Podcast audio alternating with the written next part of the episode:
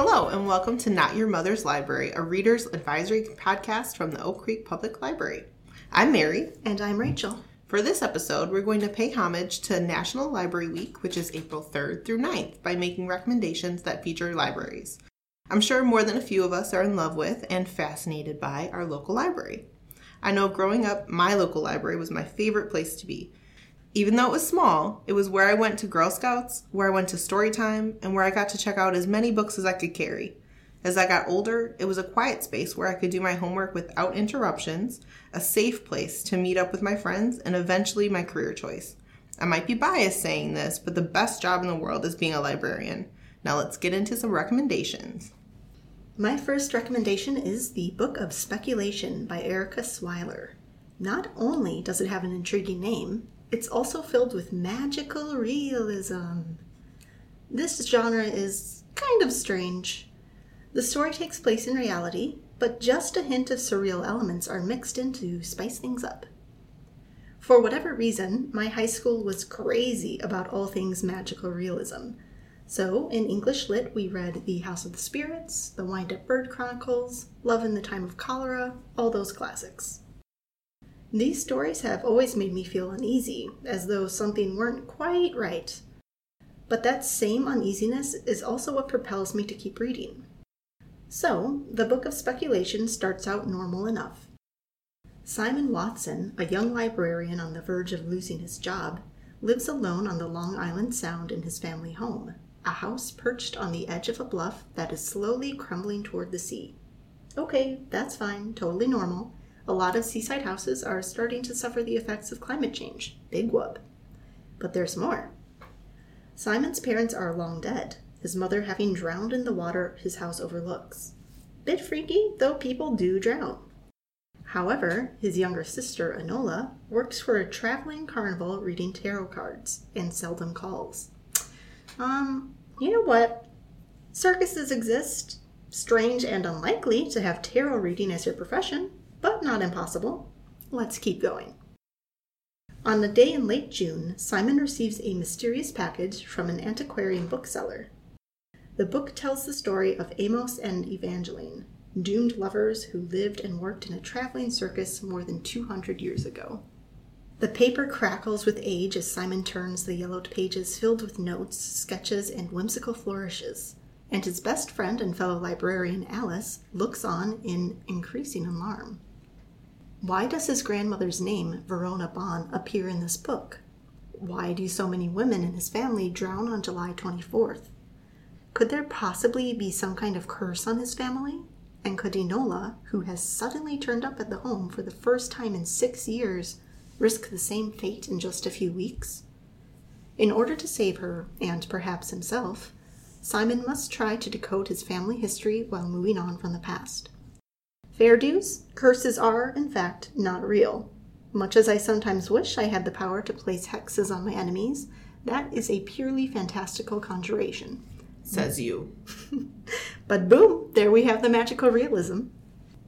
Maybe most people wouldn't open an ancient tome that gets sent to them by a suspicious character, but I'm here to confirm that a librarian definitely would. Afraid I can't tell you much more about the Book of Speculation without risking spoilers, but I will say that even though Simon turns me off with his incessant whining, I do like that the story is told across two time periods present day and the 1700s when Amos and Evangeline were the stars of the show. If you need a read alike, pick up a copy of The Department of Rare Books and Special Collections by Eva Jurczyk. This isn't magical so much as mysterious. The tagline reads What holds more secrets in the library? The ancient books shelved in the stacks, or the people who preserve them? Basically, a rare manuscript goes missing in an academic library, and a young librarian has to figure out which of her colleagues did the dirty deed. Because the library is such a magical place, it stands to reason that there are so many books to recommend in the fantasy genre. My first pick is The Midnight Library by Matt Haig. This book has been very popular on social media and for a good reason. The story really hits close to home for a lot of people. I think we've all wondered how our lives would have been different if we had made a different choice.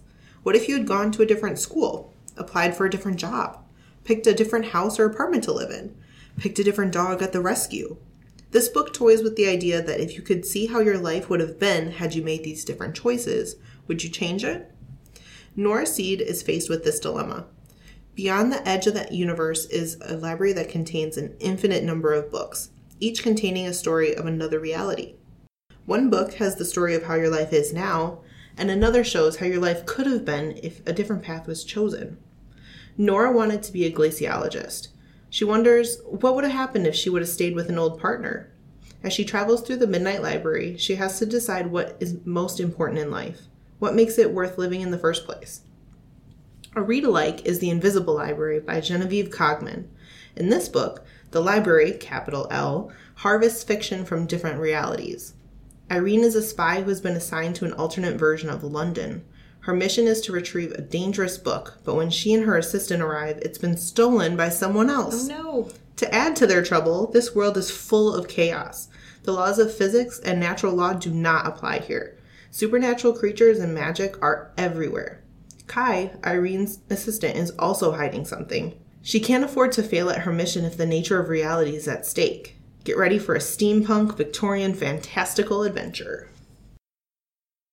I promise you, listeners, that I did not pick my next book based upon its title because I am simply not that edgy. The Unkindness of Ravens by M.E. Hillard is the first in the Greer Hogan mystery series. It sounds so goth, doesn't it? Well, it isn't really. Greer is a librarian and an avid reader of murder mysteries. She also has a habit of stumbling upon murdered bodies. The first was her husband's, and the tragic loss led Greer to leave New York behind for a new start in the village of Raven Hill.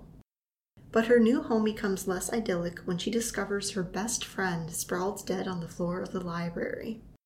Was her friend's demise related to two other deaths that the police deemed accidental? Do the residents of this insular village hold dark secrets about another murder decades ago? Does a serial killer haunt Ravenhill? As the body count rises, Greer's anxious musings take a darker turn when she uncovers unexpected and distressing information about her own husband's death and the man who went to prison for his murder. She is racked with guilt at the possibility that her testimony may have helped to convict an innocent man. Though Greer admires the masters of deduction she reads about in books, she never expected to have to solve a mystery herself. Fortunately, she possesses a quick wit and a librarian's natural resourcefulness. Thank you very much.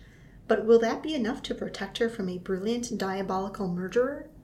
You know me, Mary. I love my murders brilliant and diabolical. If you are a fan of Louise Penny's Chief Inspector Armand Gamache series or Dorothy Sayers' Lord Peter Wimsey, then I suggest trying out The Unkindness of Ravens. There are already two other books available Shadow and Glass, and Three Can Keep a Secret, the latter of which was published just a couple of months ago. Fly, my pretties! My next two picks are not strictly about the library, but the protagonist would be lost without it. This next recommendation does need a trigger warning for pregnancy loss. In The Daughters of the Lake by Wendy Webb, Kate has been dreaming of a woman for the past three weeks. She's been dreaming so vividly that while she's asleep, it feels as if she really is this woman. When a body washes up on the lakeshore, she's confronted with the impossible. It's the same woman. How could this be? How did she know that the woman wasn't alone? That there was a baby wrapped carefully in the folds of the woman's gown when her dad and the sheriff had both missed it? How were the bodies perfectly preserved and wearing clothes that were made almost a century ago? The mystery starts in the past when a story of true love is tragically cut short. After finding herself a suspect in this investigation because she inexplicably knows too much, Kate ends up at the local library searching through newspapers and researching how the town would have been different when this mystery woman had lived. Her use of the library is crucial for convincing law enforcement that she is not out of touch with the reality and not responsible for the demise of this woman and child. Local myths, soulmates, jealousy, ghosts, and heartbreaking loss are beautifully intertwined in this must read. I've already made Rachel add this book to her TBR list. Yes, she has. A story with a similar feel is The Lost Apothecary by Sarah Penner. This is another book that has become popular thanks to hashtag BookTok. Caroline was supposed to be enjoying a romantic vacation in London for her 10th wedding anniversary with her husband. That is, before she found out he was cheating on her. Deciding to go on the trip alone, she takes this time to try to find herself again. What does she really like to do? Now that she's no longer trying to start a family, is security really what she needs from a job? Or is it time to follow her passions and pick up on the career that she left for a more stable job? While she's trying to figure out her next chapter, she's persuaded to go digging in the mud of the Thames with a group of hobbyists. There, she finds something that will kickstart her love of mystery. She finds an apothecary vial that is over 200 years old. In February 1791, Nella is waiting for her next customer. Despite being a respected healer for most of her life, she's changed her rules. Now she deals in poison. Ooh. She has two very clear rules. Number one, the poison must never be used to harm a woman. And number two, the name of the customer and the intended victim must be recorded in the register. When the customer who arrives is a 12 year old girl named Eliza, Nella is thrown through a loop.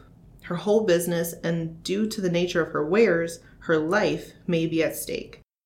Surprising parallels between Nella and Caroline propel this story forward to a shocking conclusion. Caroline must take advantage of her new friendship with a librarian in the British Library to find out just what happened all those years ago. She uses newspaper clippings and maps to sleuth her way to the answer. Add this one to your TBR list too, Rachel. I will do just that. My final reading suggestion is a doozy. It's very uh, different, would be putting it mildly. The Library of the Unwritten by A.J. Hackwith is a fantasy fiction story with a focus on demonology. And it takes place, well, let me help you picture the scene with my incredible powers of visual description. Many years ago, Claire was named head librarian of the Unwritten Wing, a neutral space in hell where all the stories unfinished by their authors reside. Her job consists mainly of repairing and organizing books, but also of keeping an eye on restless stories that risk materializing as characters and escaping. When a hero escapes from his book and goes in search of his author, Claire must track and capture him with the help of former muse and current assistant Brevity and nervous demon courier Leto. But what should have been a simple retrieval goes wrong when the terrifyingly angelic Ramiel attacks. He's convinced that they hold the Devil's Bible. The text of the Devil's Bible is a powerful weapon in the power struggle between heaven and hell, so it falls to the librarians to find a book with the power to reshape the boundaries between heaven, hell, and earth. So, a lot to digest there, but it is very imaginative and therefore different to a lot of other works out there at the moment. No musty, spectacled librarians in cardigans allowed, folks. I say that as a somewhat musty, definitely bespectacled librarian in a super comfy cardigan. Claire is intense, somebody who has experienced heartache and entertains no nonsense from her wards. She takes her job very seriously, as all librarians should, but she's tempered well by the muse brevity, whose energetic and carefree nature lightens even the foulest of moods. Leto hampers more than helps, because he's very new to being a demon and is scared of his new, literally godforsaken surroundings. My favorite thing about Library of the Unwritten is that this group of dummies has to get the Devil's Bible back to avoid war between heaven and hell, all without Lucifer finding out they lost it to begin with. The guy would probably be a little teed off. I also enjoy all the storybook characters that pop up now and then to both help and hinder Claire along her quest. The premise reminds me of the Sandman comics by Neil Gaiman, especially his character Lucien, the head librarian in the realm of the dreaming. Anyway, if you want to take this deep dive into the underworld, be sure to read Hackwith's sequel, The Archive of the Forgotten, as well as the third installment, The God of Lost Words. The full series is called Hell's Library, because of course it is. If nothing else, that certainly grabs people's attention. Rachel, I have a question. How can you do an episode on stories featuring libraries and not include the Page Master? Hell if I know. Released in 1994 and starring Macaulay Culkin and Christopher Lloyd, The Page Master is a movie that follows a cautious young boy named Rich who lives his life through statistics.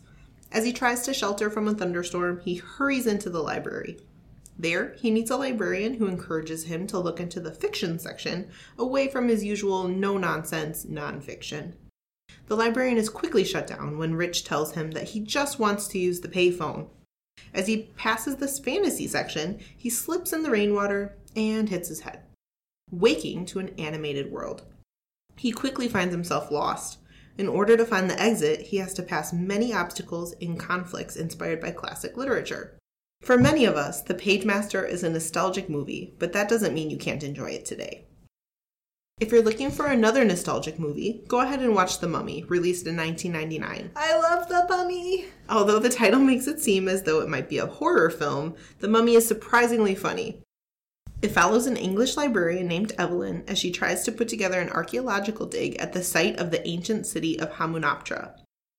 Evelyn and her newfound companion Rick are unaware that another group of archaeologists are also looking to dig at this site. When this other group unleashes an ancient curse that was placed on the dead high priest, his mummy awakes and must be stopped before he can fulfill his evil revenge plan. a watch alike for the mummy is Jungle Cruise, which came out in 2021 and stars Dwayne The Rock Johnson and Emily Blunt. Here, a librarian is also out to find a lost artifact of the ancient world, while another nefarious group tries to beat her to it. The Rock's character is the river guide in the Amazon who initially is just out to swindle money out of the librarian and her brother. Slowly, he becomes just as invested as they are, and together they become a formidable team. Obviously, I'm not saying that every librarian is a hero, but a lot of heroes tend to be librarians. I'll just leave you with that to mull over. That's all we have time for today, listeners. We hope that you enjoyed this episode of Books About Books. Remember to celebrate National Library Week from April 3rd through the 9th by visiting us at OCPL. Check the show notes for a list of everything that we just talked about. Please subscribe and rate the podcast if you like what you hear. You can always contact us through the Oak Creek Public Library website or Facebook page by sending messages to at Oak Creek Library. Until next time, happy reading. Bye. Bye.